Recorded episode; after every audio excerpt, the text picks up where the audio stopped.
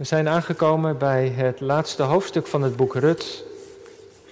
Rut 4, vers 1 tot en met 22.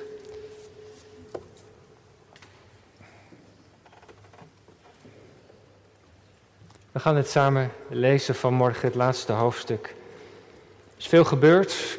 Ik weet niet of u alle diensten aanwezig was of de voor de eerdere preken hebt gehoord. Naomi die alles kwijtraakte in Moab. Terugkeerde naar Bethlehem. Rut die meeging. Ontmoeting met Boas. En uiteindelijk zijn we dan bij hoofdstuk 4 aangekomen. Het woord van God voor deze morgen. Intussen ging Boas naar de poort en hij ging daar zitten. En zie, de losser over wie Boas gesproken had, kwam voorbij. En toen zei kom eens hier, ga hier zitten. U daar, hoe u ook heet. En ik kwam daarheen en ging zitten. En Boas haalde tien mannen uit de oudste van de stad en zei, ga u hier zitten. En ze gingen zitten. En toen zei hij tegen de losser, het stuk land dat van onze broeder Elimelech was, heeft Naomi, die uit het land Moab teruggekomen is, verkocht. En ik heb gezegd, ik zal het u ter oren doen komen door te zeggen, koop het. Koop het weer terug. In aanwezigheid van de inwoners, in aanwezigheid van de oudsten van het volk. Als u het wil lossen, los het dan. En als u het niet wilt lossen, vertel het mij, zodat ik het weet. Want er is niemand om het te lossen behalve u en ik na u. Toen zei hij, ik zal het lossen. Maar Boas zei, op de dag dat u het land van de hand van Naomi, dat van haar was, terugkoopt, koopt u ook Rut, de Moabitische, de vrouw van de gestorvene, om de naam van de gestorven over zijn erfelijk bezit in stand te houden. Ja, dat woordje kopen is niet zo'n goede term, verkrijgen. als u het koopt, verkrijgt u ook Rut, dat hoort erbij. Zij hoort erbij. Maar toen zei de losse vers 6, ik kan het voor mij niet lossen, anders zou ik mijn erfelijk bezit te gronden richten. Neemt u het voor uw rekening wat ik zou moeten lossen, want ik kan het niet lossen. Nu was het vroeger in Israël bij lossing en bij ruil de gewoonte om de hele zaak te bevestigen. Iemand trok zijn schoen uit en gaf die aan zijn naaste en dit diende als bewijs in Israël. Toen zei de losse tegen Boas, koop het voor uzelf. En hij trok zijn schoen uit. En toen zei Boas tegen de oudste en heel het volk.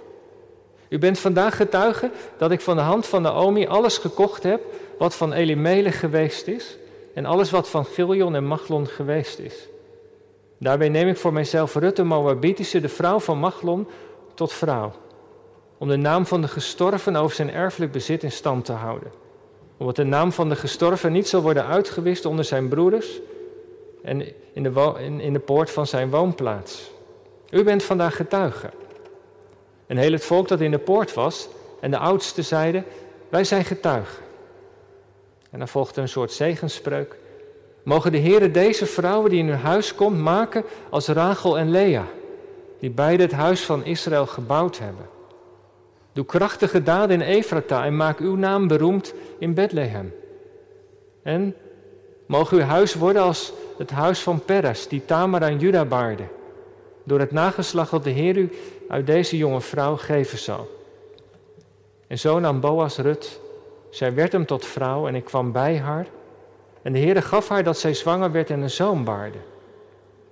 En toen zeiden de vrouwen tegen Naomi, gelooft zij de Heere, die niet heeft nagelaten om u vandaag een losser te geven, mogen zijn naam beroemd worden in Israël.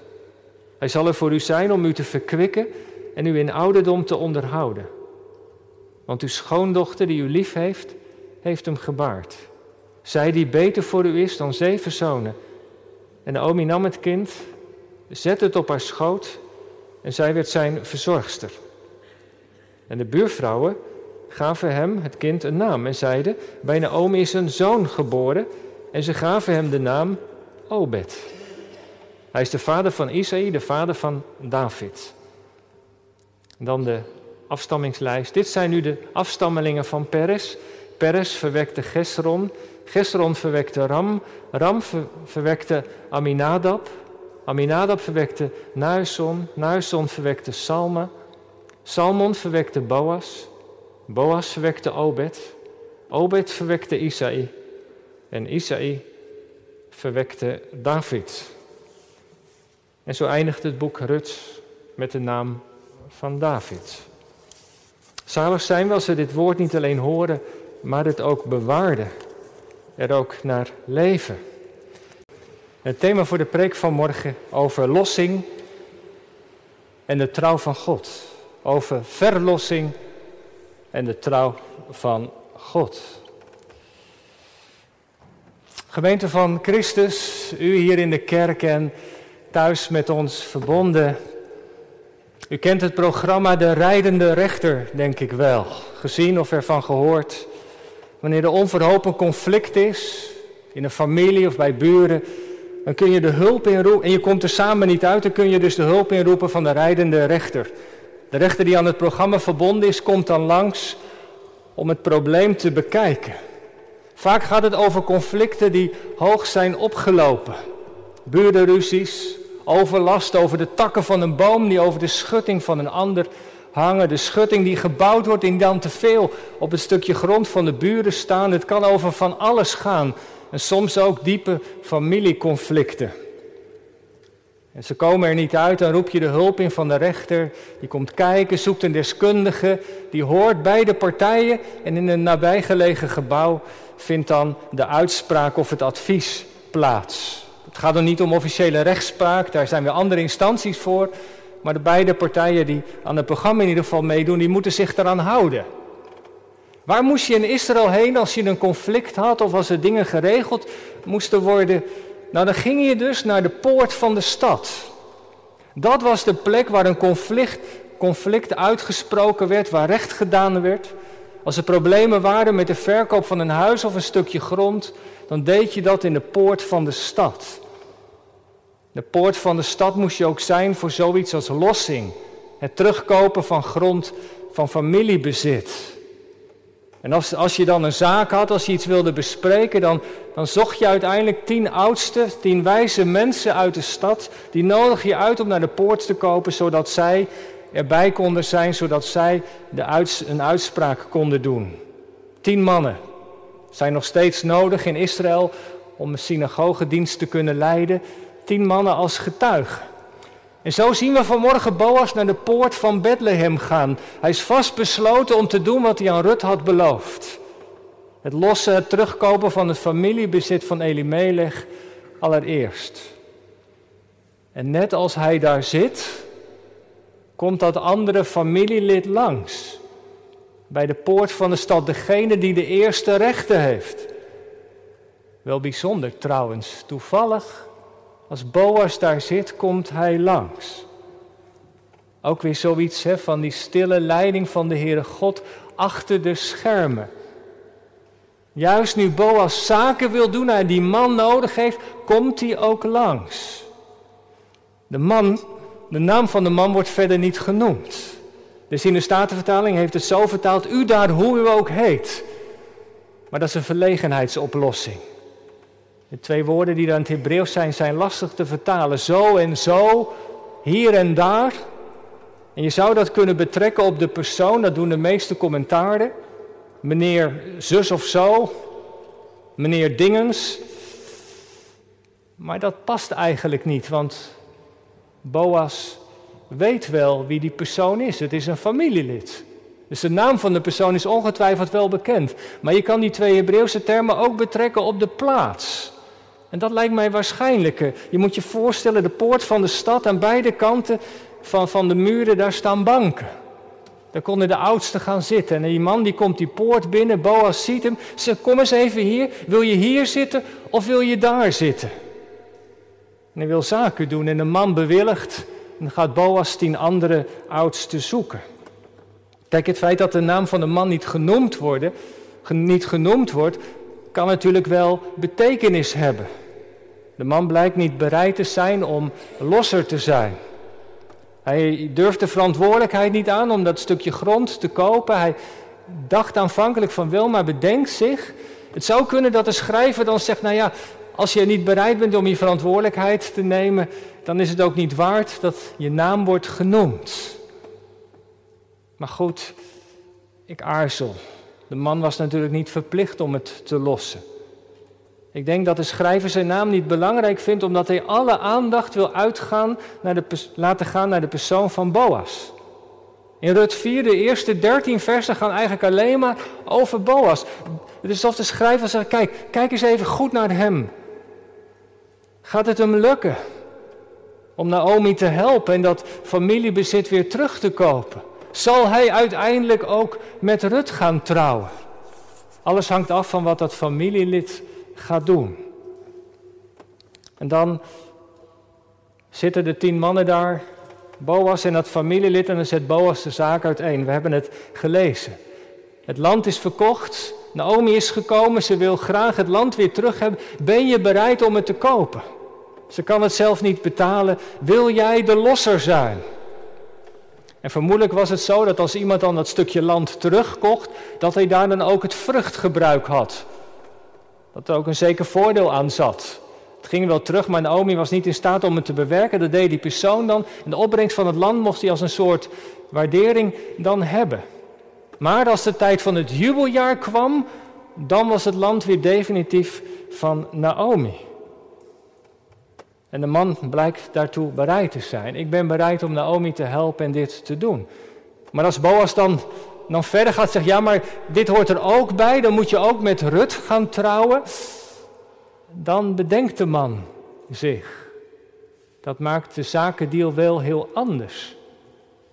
Dan moet hij met Rut trouwen. Als er kinderen komen, dan krijg ik gedoe in mijn gezin. Dan moet de erfenis nog verdeeld worden over meer personen. Dan is het niet langer meer zijn bezit. Dan heeft hij er geen profijt. Hij ziet er vanaf. Het risico is te groot. Of hij doet het in ieder geval niet.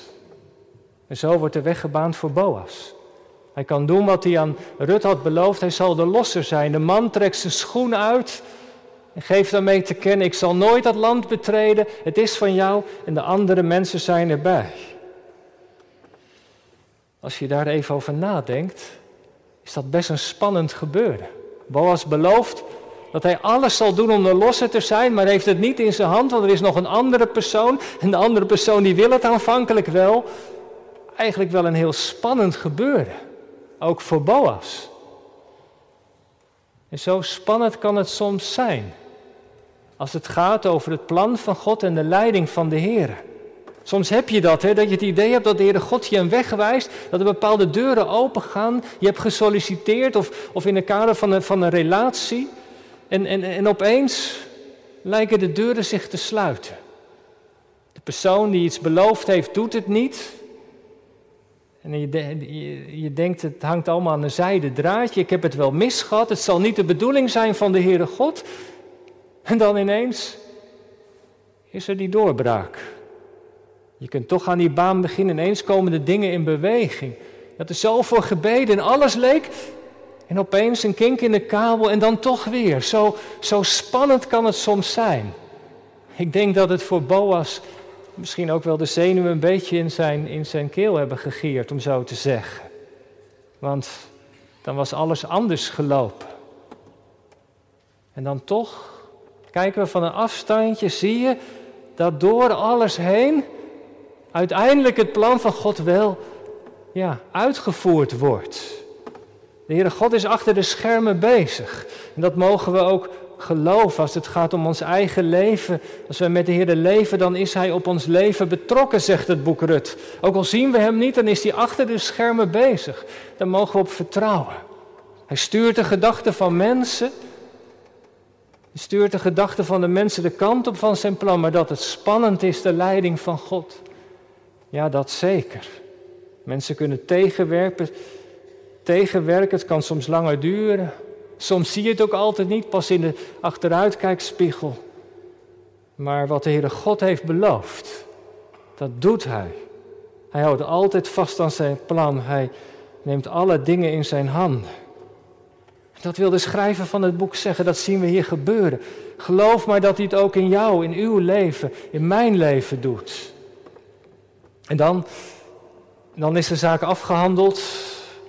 De getuigen zijn akkoord.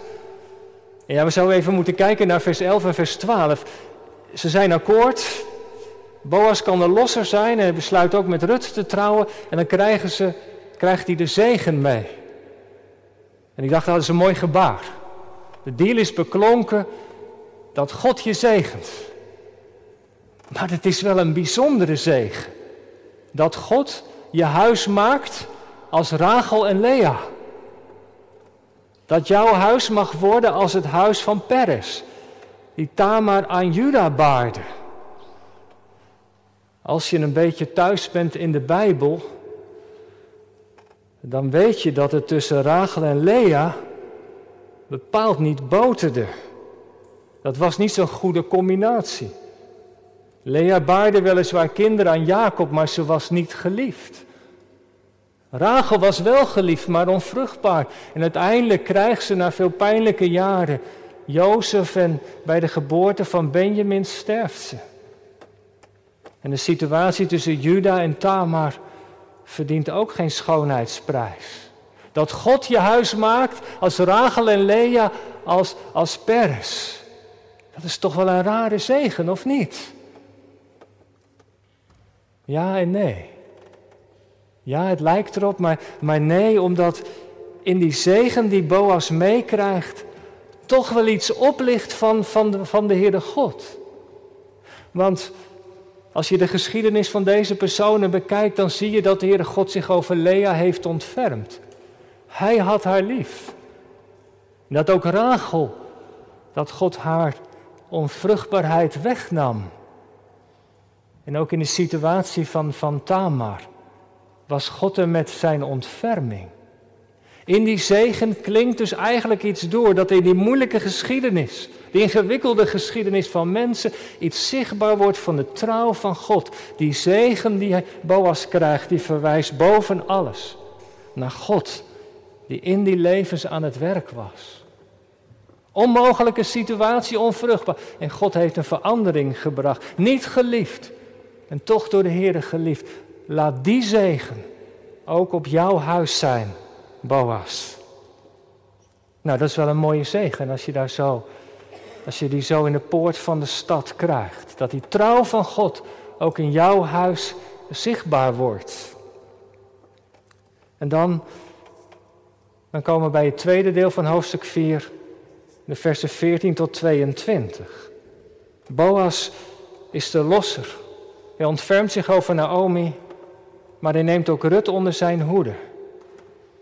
En God verbindt zijn zegen. Er staat ook heel nadrukkelijk in vers 13.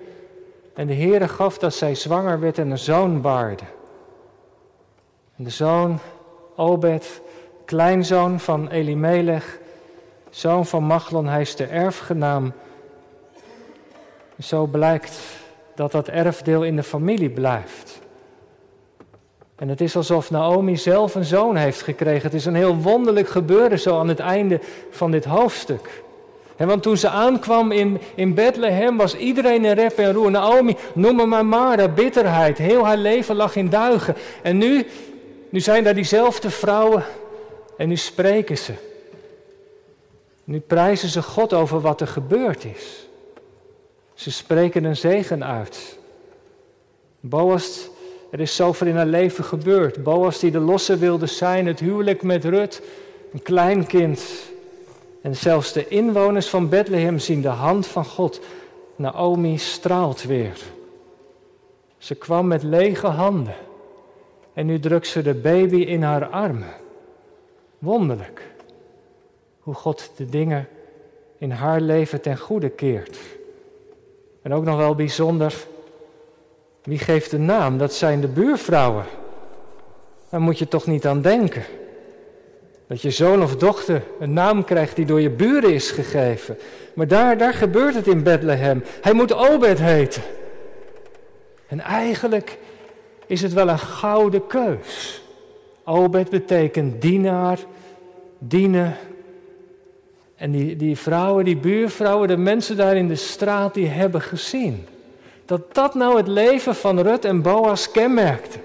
Rut die belangeloos bij de bittere Naomi bleef, die aarde ging rapen en alles deed om dat familiebezit weer terug te krijgen. En ook Boas, die zijn steentje heeft bijgedragen, bereid om Rut onder zijn vleugels te nemen. Allebei mensen die hebben gediend. Obed, wat een prachtige naam en wat een erkenning van wat ze hebben gedaan. Noem mij maar Marda. Naomi heeft weer hoop gekregen. Ze heeft haar lieflijkheid weer teruggekregen. Wonderlijk slot van dit boek. En gemeente, met dit laatste hoofdstuk zijn we ja, aan het einde van het boek Rut gekomen. Wat een bijzonder boek eigenlijk. Ik heb er veel van geleerd en vond het bijzonder om erover te kunnen preken. En wat mij het meest trof, en daar wil ik nog wat over zeggen. Hoe de Heere God betrokken is op het leven van dit gezin, van deze mensen. Mensen die met hun keuzes naar Moab te gaan. Met hun vreemde plannen, Naomi, de dorsvloer in de nacht. Met hun bitterheid. Mensen met hun zonde en wonden. God is betrokken op hun levens. Maar ook mensen door de genade van God met een dienende liefde, met beschikbaarheid. Het boek Rut is een boek met een heel krachtige boodschap. Zeker over die trouw van mensen, maar vooral over de trouw van God. En daar wil ik nog wat over zeggen. Ik loop Naomi, Rut en Boas nog even langs. Die trouw van God die is zichtbaar in het leven van Naomi. Wat nam haar leven een, een bijzondere wending. Daar in Moab alles kwijtgeraakt. Haar man en kinderen, hoop, haar toekomst. Met lege handen kwam ze terug. Ik ben Mara. En al gaandeweg zien we dat de Heere God haar leven met al die gebroken scherf in zijn handen neemt. En er gloort weer iets van hoop. Maar waar vond nou eigenlijk de verandering plaats? Waar is dat leven van, van, van Naomi nou eigenlijk gaan veranderen? Wat was het keerpunt? Ja, dat keerpunt, dat zit al in het eerste hoofdstuk. Als je Bijbel hebt, hoofdstuk 1, vers 6. Als zij in Moab is, dan hoort ze iets. En ze hoort een bericht dat God zich over Israël heeft ontfermd. In Bethlehem is weer graan. En wanneer ze dat hoort, besluit ze om terug te keren naar Bethlehem. Je zou kunnen zeggen, dat is de bekering van Naomi. Ze maakt jongelui een U-bocht. Van Bethlehem naar Moab, van Moab weer terug naar Bethlehem. Maak een U-bocht. Dat is haar bekering. Maar de verandering start niet bij de keuze van Naomi om terug te gaan, maar het start bij het bericht van God. Op een of andere manier laat God een bericht tot haar komen als ze in Moab is. Dat hij zich heeft ontfermd over zijn volk. Alles start bij de Heere God. De genade van hem gaat voorop. En weet u, dat is nog steeds zo. Eerst is er het bericht, het woord, de belofte, de prediking, een getuigenis. En daar mogen wij dan vervolgens op antwoorden. En als we gehoor geven, dan is er de zegen. Bij Naomi zien we dat de deur van Gods genade nog steeds open staat. Ik vind dat zo mooi. Als de dingen in je leven niet goed verlopen. Als je verbitterd bent geraakt. Als je vastzit in zonde. Als misschien de Heere God wel heel ver bij je vandaan is. Dan is terugkeer, zegt het boek Rut, altijd mogelijk. De deur staat bij de Heer open. Hij stuurt een bericht naar je toe. Misschien zomaar in de kerk. Misschien vanuit je vriendengroep. Joh, hij is er. De deur staat bij hem open. Wees erdoor bemoedigd. God blijft aan ons strekken. Voor God zijn geen hopeloze gevallen. Maar als je ver weg bent van God, vandaag het moment. Sta op en zeg het maar. Zo niet langer. Neemt u mijn leven maar. Mijn in uw handen. En dan zal God zich over ons ontfermen. Net als hij dat over Naomi heeft gedaan. En dan de trouw van God bij Rut. Ook zo bijzonder. Hoe ze van ver als vluchteling, als vreemdeling in Israël komt. Hoe ze daar bij de akker van Boas komt. Hoe ze, haar, hè, hoe ze naar Boas wordt geleid. Hoe Boas zaken kan doen in de poort. Door al die toevallige omstandigheden. Werkt de Heere God. Zo gaat het in het leven. En zo werkt hij nog steeds. Waarom ontmoet jij net die ene die had willen spreken? Je ziet hem of haar in de supermarkt, je zit naast hem in de trein. Waarom tref je nou die broeder of zuster op dat moment? Waarom krijg ik nou juist dat kaartje door de brievenbus nu ik het zo nodig had, dat appje of dat telefoontje? Waarom nou die woorden in de dienst of in de preek? Geloof dat Gods handen er zijn, dat Hij op ons leven, op uw en jouw leven betrokken is. Hij laat van zich horen. Zoals Hij dat deed in het leven van Rut. Is dat niet bijzonder? We verdienen het niet. En toch doet Hij het. En de trouw van God zien we ook dat Hij Rut niet vergeet. Is het niet bijzonder dat in het laatste hoofdstuk, het gaat helemaal niet meer over Rut. We horen haar niks meer zeggen. Het lijkt wel alsof ze uit het boek wordt weggeschreven. Maar weet u, God is haar niet vergeten. Haar naam komt in het Nieuwe Testament voor in het geslachtsregister van de Heer Jezus. En Boas verwekte Obed bij Rut. Daar staat haar naam. Ze wordt met ere genoemd. God heeft gezien wat ze in het verborgene heeft gedaan. Haar dienende liefde is door hem opgemerkt. Neem dat mee als een bemoediging van morgen. Misschien geldt het in uw of jouw situatie ook wel. Dat je in de stilte iets doet voor een ander. Die taaie toewijding, die jarenlange mantelzorg. Niemand die het ziet. Dat stille gebed voor iemand. Maar de God vergeet het niet. Een lied zegt, wat gedaan werd uit liefde tot Jezus, dat houdt zijn waarde, dat blijft bestaan. Hij ziet het. Wees erdoor bemoedigd. En Rut, die trouw van God zie je ook, dat ze wordt omarmd. Ze kwam van buiten, ze kwam uit een ander land als vreemdeling, als vluchteling en ze leert de God van Israël kennen. Ze mag erbij horen. Ja, dat zegt iets over de Heere God. Via Naomi. In al haar klagen en bitterheid heeft ze toch iets geproefd van wie God is. En ze is erdoor geraakt. Die God is mijn God. Ik dacht gemeente, zo kan de Heere God ook ons gebruiken. Zelfs als we verbitterd zijn en, en niet goed van Hem zouden spreken, dan nog kan Hij ons leven, ons getuigenis gebruiken om anderen jaloers te maken. Laten we ervoor bidden. Dat God ons ook daadwerkelijk gebruikt, dat we beschikbaar zijn. In je vriendengroep. Houd een keer niet je mond. Bij je buren. Hoe dan ook. Bid ervoor. Dat God je gebruikt. Daar bij je collega's in je vriendengroep. Als je zielzoekers of mensen bezoekt. Want Gods armen staan open. Rut is welkom. Iedereen is bij hem welkom. Zijn hart gaat naar mensen uit. En dan als laatste, de trouw van God zien we ook bij Boas. Zeker. In wat hij doet. Hoe hij wandelt met de Heere God. Hoe hij met zijn personeel omgaat. En wat dacht u de woorden die hij spreekt tegen Rut? U hebt mij getroost. Zo wist hij haar hart te raken. Boas is iemand die dient. Zijn naam in hem is kracht. Zo leeft hij met God.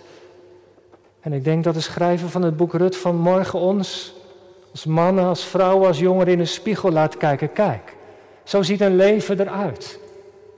Van iemand die met de Here leeft. En natuurlijk in de hoop dat wij ook zulke mensen zullen zijn. Gaat niet vanzelf? Nee. Er is gebed voor nodig. Elkaar helpen en aansporen in de kring van de gemeente.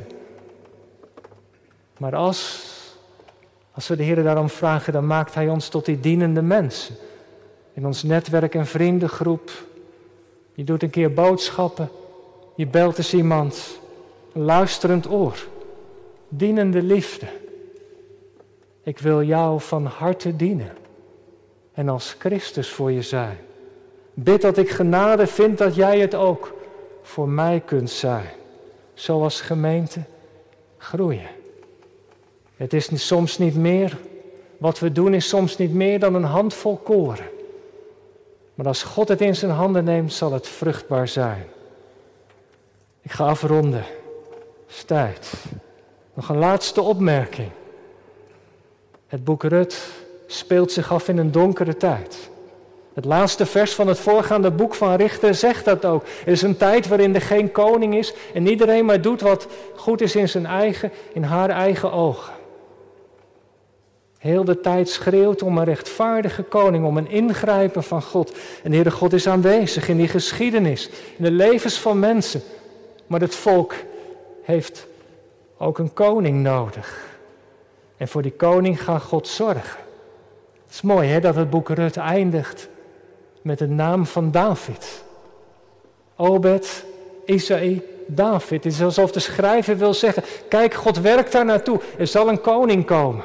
David, de man naar Gods hart, is gekomen. En wij trekken vanmorgen de lijn door. Want de ware zoon van David, dat is de heiland, de Heer Jezus. Hij kwam om te dienen. In een tijd dat niemand naar God vroeg, wilde hij onze losser zijn. Hij is het kind dat in Bethlehem is geboren. In hem ziet God naar deze wereld om. In hem ziet God naar ons om.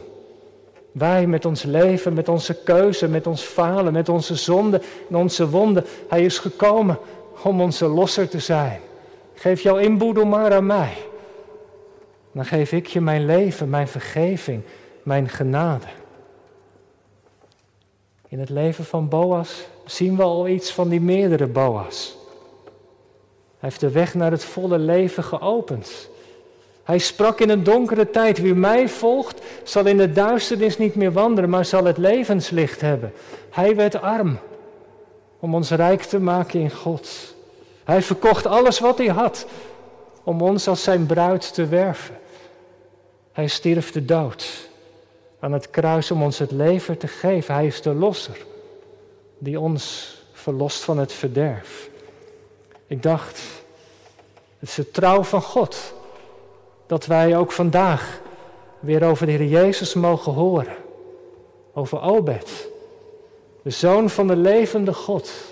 En wie de zoon heeft, ja, die heeft het leven. Geloof het evangelie en leef.